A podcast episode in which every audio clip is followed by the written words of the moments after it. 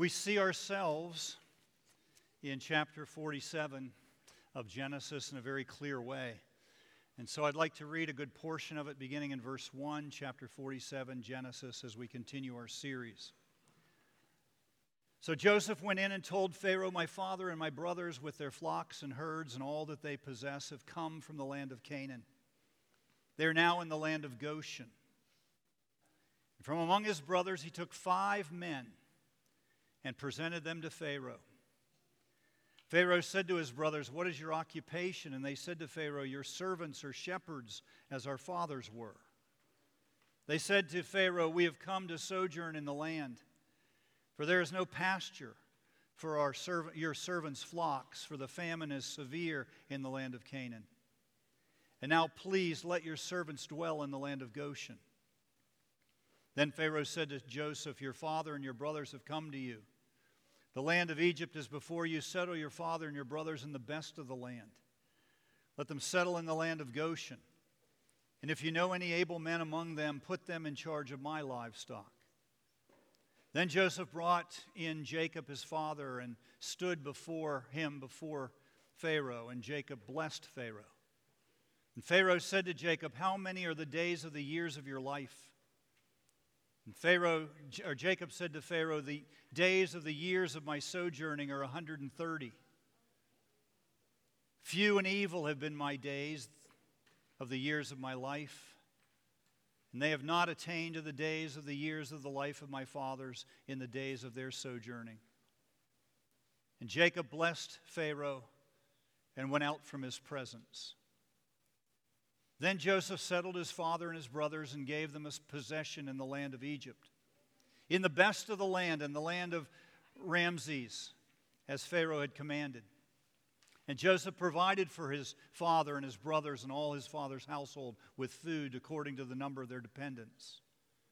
Now there was no food in all of the land, for the famine was very severe, so that the land of Egypt and the land of Canaan languished by reason of the famine. And Joseph gathered up all the money that was found in the land of Egypt and in the land of Canaan in exchange for the grain that they bought. And Joseph brought the money into Pharaoh's house.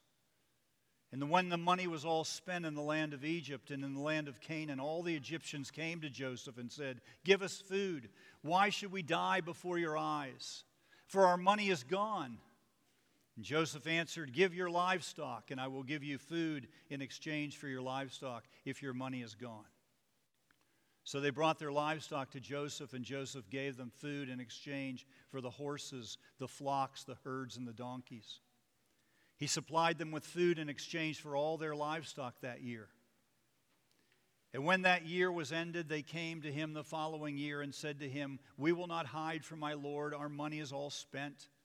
The herds of our livestock are, not, are my Lord's. There is nothing left in the sight of my Lord but our bodies and our land. Why should we die before your eyes, both we and our land? Buy us and our land for food, and we with our land will be servants to Pharaoh. And give us seed that we may live and not die, and that the land may not be desolate. So Joseph bought all the land of Egypt for Pharaoh. For all the Egyptians sold their fields because the famine was very severe on them. The land became Pharaoh's. As for the people, he made servants of them from one end of Egypt to the other. Only the land of the priest he did not buy, for the priest had a fixed allowance from Pharaoh and lived on the allowance that Pharaoh gave them. Therefore, they did not sell their land. The man was lecturing a whole room full of executives. And he picked out a man in the back and he said, Let me ask you a question. If I gave you $50, would you go over to the other side of the room and see that four inch balance beam? Would you walk across it for $50? And the man said, Absolutely. He said, Well, let me ask you something. Let's say that balance beam, that four inch wide balance beam, was 100 feet in the air between two buildings. Would you walk between the buildings? He said, Not for 50 bucks. And everybody laughed, and the man said, Well, let me ask you this. Let's say on one of those buildings, I had one of your children in my arms and I threatened to drop him if you didn't walk across. Would you walk across? The man only had to think for a second. He said, Which child? Years ago, John Trent wrote a book that sold more than 2 million copies. It was called The Blessing, and it was well received. And in that book, he talked about the power of affirmation not only in the lives of adults, but in the lives of children. And so, as he finished uh, speaking that day in front of a group of people, a woman came to him and said, I've got a story for you. And he said, Tell me. He said, Well, it really isn't my story. It's the story of my son and his two year old daughter. Trent said, Tell me. She said, Well, my daughter and son have two children, a five year old and a two year old. And for a number of years, my son has taken their five year old out to breakfast. They call it date, not night, date day. and so it dawned on him that he should probably begin taking his two and a half year old daughter out too. And so they went to IHOP. They ordered pancakes, and when the pancakes arrived, my son decided to tell his daughter how much he loved her, how much he appreciated her. And so he said, Jenny, I want you to know how special you are to mommy and to me. We prayed for you even before you were born. We are so proud of you. We would rather have you than any other child we could possibly have. And with that, he picked up his fork and began to cut into the pancakes. And she grabbed his hand and said, Longer, Daddy. So he put his fork down. He said, Jenny, the reason you're so special to us is, and he began to enumerate all the reasons. And when he finished, he picked up his fork and went back to the pancakes, and she grabbed his hand and said, Longer, Daddy, longer. That mother said, My son didn't get much nourishment that day, but his two year old did. In fact, two days later, she ran up to her mom and said, Mom, I'm a really special girl. Daddy told me so. Someone has said for proper development to occur in the life of a child, there must be a clear sense of appreciation that is apprehended and understood. And that is exactly what we see in today's text. Here, when the brothers and the fathers of Joseph come into Egypt and they begin to settle in the land of Goshen, the Lord affirms to them and to us how much He loves us and how much He appreciates us. In fact, what He does for the children of Israel in this text is exactly what He does for every son and daughter of God. So let's dig in and take a look. First of all, notice, notice the favor of God. Verse 3. Pharaoh said to Joseph's brothers, What is your occupation? And they said to Pharaoh, your servants are shepherds as our fathers were. Now, the word servant there is ebed in Hebrew, and it means one who works on behalf of another. And it's interesting to note that that relationship with Pharaoh and servants, like these children of Israel, is something that Pharaoh acknowledges. He says at the end of his short message to Joseph, If you know any able uh, men among your brothers, put them in charge of my livestock. Now, that's an amazing statement. Pharaoh is the king of Egypt, he is the embodiment of Egypt. And what he's declaring here is that I have determined that I will entrust my livestock to foreigners. Not only to foreigners, but to foreign shepherds. Now, that was unthinkable to the Egyptians. The Egyptians hated shepherds. Men of the field were an anathema to every Egyptian. Egyptians dwelled in cities, and yet these are lowly shepherds. It's interesting, over the 3,000 year history of pharaohs, there is a number of art artifacts that have been discovered drawings, paintings, and so forth. And during the Pharaonic period, Pharaonic, don't you like that? Pharaonic period, you will find that there are a number of pictures or portraits of shepherds. And when they're painted or drawn, they're always painted or drawn with three particular characteristics they're dirty, they're crippled, and they're disfigured. To the Egyptians, there was nothing lower than a shepherd. And yet, look what the king of Egypt does. As the result of his relationship with Joseph, through the work of Joseph, these dirty, crippled, disfigured men are made acceptable. The Bible says when the five brothers come before Pharaoh, they say the words that Joseph told them to say We, your servants, are shepherds. In other words, there is nothing to commend us to you. And yet, because of Joseph, the king accepts them. And he does more than that. He grants them incredible favor. Look what he says Settle your fathers and your brothers in the best part of the land, put them in charge of my livestock. Think of this. He not only grants them an audience, he does far more than that.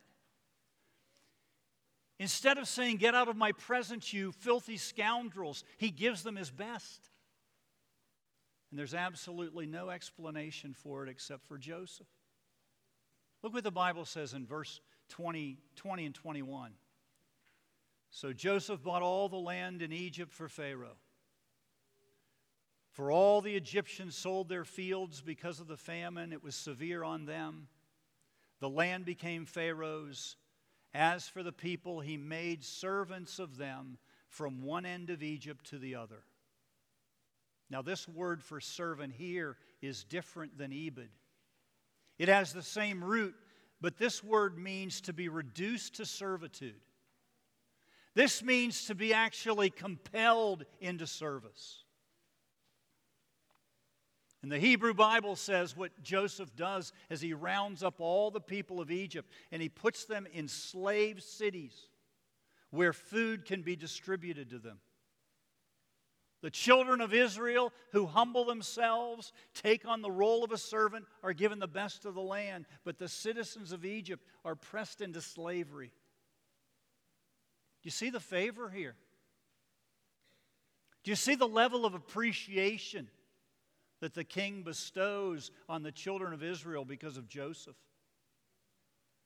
Those who are dirty, those who are crippled, those who are disfigured are given the best of the land, while those who are proud, civilized, and privileges lose all of their land. Second, notice not only the favor, notice the freedom they get. Look at verses 11 and 12. Then Joseph settled his father and his brothers and gave them a possession in the land of Egypt and the best of the land, the land of Ramses, as Pharaoh had commanded. And Joseph provided his father and his brothers and all his father's household with food according to the number of their dependents. Now, notice here, there's no talk about money when it comes to the children of Israel. There's no talk about them laboring hard labor. There's no talk about forced servitude. In fact, while the children of, Israel, uh, children of Egypt have no land and they're forced into slavery, they lose all their means of support. The children of Israel gain more than they've ever had. Look at verse 15. When all the money was spent in the land of Egypt and the land of Canaan, all of the Egyptians came to Joseph and said, Give us food. Why should we, we die before your eyes? For all our money is gone. And when you go back and you read the entire story again, you find that never once do the children of Israel pay for anything. Now, they try to buy food on several occasions, but the money's always put back in their sack. And yet, when the Egyptians come to buy food, Joseph accepts their money. In fact, it's so accepted that Joseph takes all of it. And when they come back and they have no money left, and they say, Are we going to die before your eyes? What are you going to do for us? Joseph says, uh, Give me your livestock. In other words, if you don't have money, I'll take everything you have. And a year later, when they come back and they have no money and no livestock, Joseph says, Give me yourselves and your land. It sounds like Bernie Sanders. I mean, Joseph is nationalizing everything. I love what Margaret Thatcher once said the problem with socialism is soon you run out of other people's money. And that's exactly what happens to the Egyptians. Everything they have, they lose. Everything that kept them alive, they lose. It costs them everything. The greater their need, the greater their indebtedness. But it's absolutely the opposite with the children of Israel. Thanks to their brother Joseph, everything they need, they get for free. Instead of being pressed into service, they humble themselves. Instead of being forced to slave, they're offered service opportunities. They're offered the privilege of taking care of the livestock of Pharaoh. You see, in the midst of the famine, in the midst of a widespread enslavement, the children of Israel are free. Then, third, notice not only the favor and the freedom, notice the fullness. Look at verse 12. Joseph provided for his father and his brothers and all of his father's household with food, according to the number of their descendants. You know what that means? Everything they eat comes directly from Joseph. And that stands to reason because the name Goshen means to draw near. They're able to draw near to the prime minister of Egypt. And every bit of food they receive comes directly from Joseph. Now, let me ask you a question. Do you think for one minute, throughout all seven years of famine, that Joseph distributed all that food himself? Do you think he sat there every day and had everybody come from all of the land of Egypt? And he, and he was able to feed all the starving people. Not on your life. He instituted a supply chain. The Egyptians were great administrators, they're people of high culture. Everybody in Egypt ate because Joseph had established a system where all the storehouses of grain would be opened and there would be supply given to these slave cities. But that's the exact opposite of what happens to his own family. Jacob and his brothers, they eat with no middleman. There's no supply chain. Joseph feeds his family. He draws near to them and feeds him, feeds them by his own supplies. Nobody's left out. All who are his are fed. Now, could anything be clearer? Could you, as a Christian, read this text and not see that Joseph is a perfect personification of Jesus? And you and I are a perfect personification of his brothers. Their story is your story. I mean, think of it. Before Jesus Christ encountered you, you were living in a famine. You were ready to die. In fact, Paul says in Ephesians chapter 2, you were dead in your trespasses and sins. The king thought, took no thought of you. To the king who was holy and pure, you were nothing but dirty and you couldn't clean yourself. You were crippled, but you couldn't even walk. You couldn't stand on your own. To the king, you were disfigured and you couldn't heal yourself. But then our Joseph came. Our Joseph became one of us. He became a servant by his own choice, and through his sufferings, he pleased the king, and the king has given us the best of all of his heaven and earth. Remember the quote? For a child to develop properly, there must be a clear sense of appreciation that is apprehended and understood. Have you come to the place in your life where you are every day apprehending more and more the appreciation, the love that the Lord has for you? Have you come to know every day more and more what our, your Joseph has done for you? I think of a man I met 20 years ago, maybe a little longer. Dan Gallagher introduced me to him. We both were in ministry. I was starting my second decade here. He was just leaving his church after five, four or five years. Now, I was beginning my second decade voluntarily. You chose to keep me. That church chose to bounce him.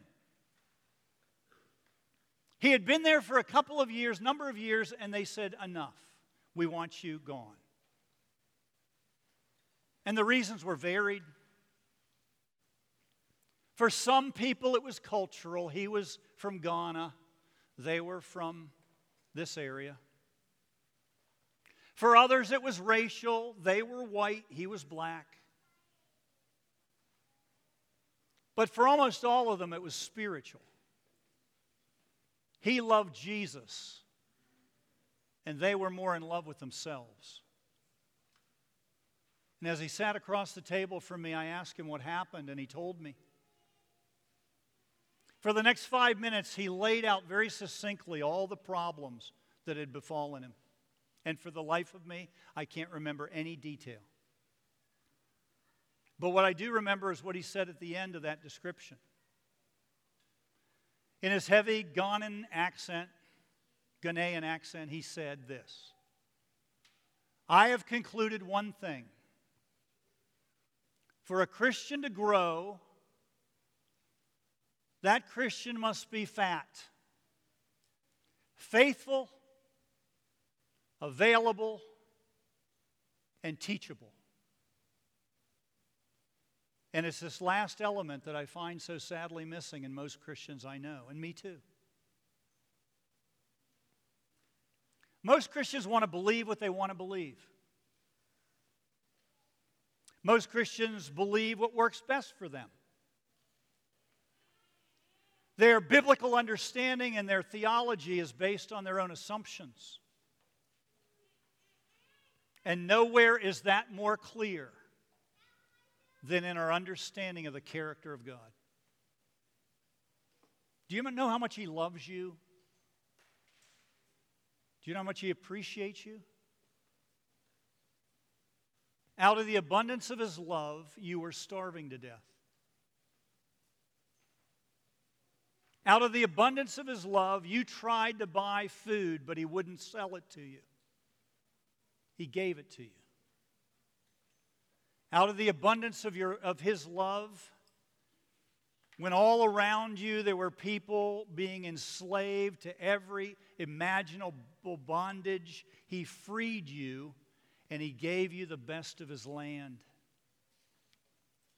Out of the abundance of his love when you were seeking to satisfy your insatiable desire for affirmation, for worth, and for wholeness, He came to you and He provided it to you with His own hand.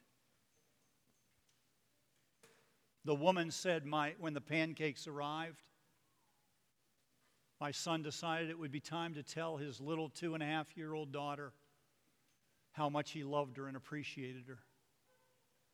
But when he reached for his fork to cut the pancakes, she grabbed his hand and said, Longer, Daddy, longer.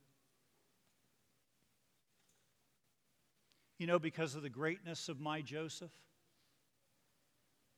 the more I eat at his table, the more I can identify with that little girl. I don't need the pancakes. I need to hear again of his favor for me. I don't need the syrup. I need to hear how free I am. I don't need the milk or the juice or the coffee. All I need is fullness. And I'm not alone. That's you too. Have you come to recognize again and again how much He loves you and appreciates you? He has done for you what you could never do for yourself. And just like those brothers of Joseph, who came to Egypt expecting the worst, when they got there, they got more than they could ever imagine.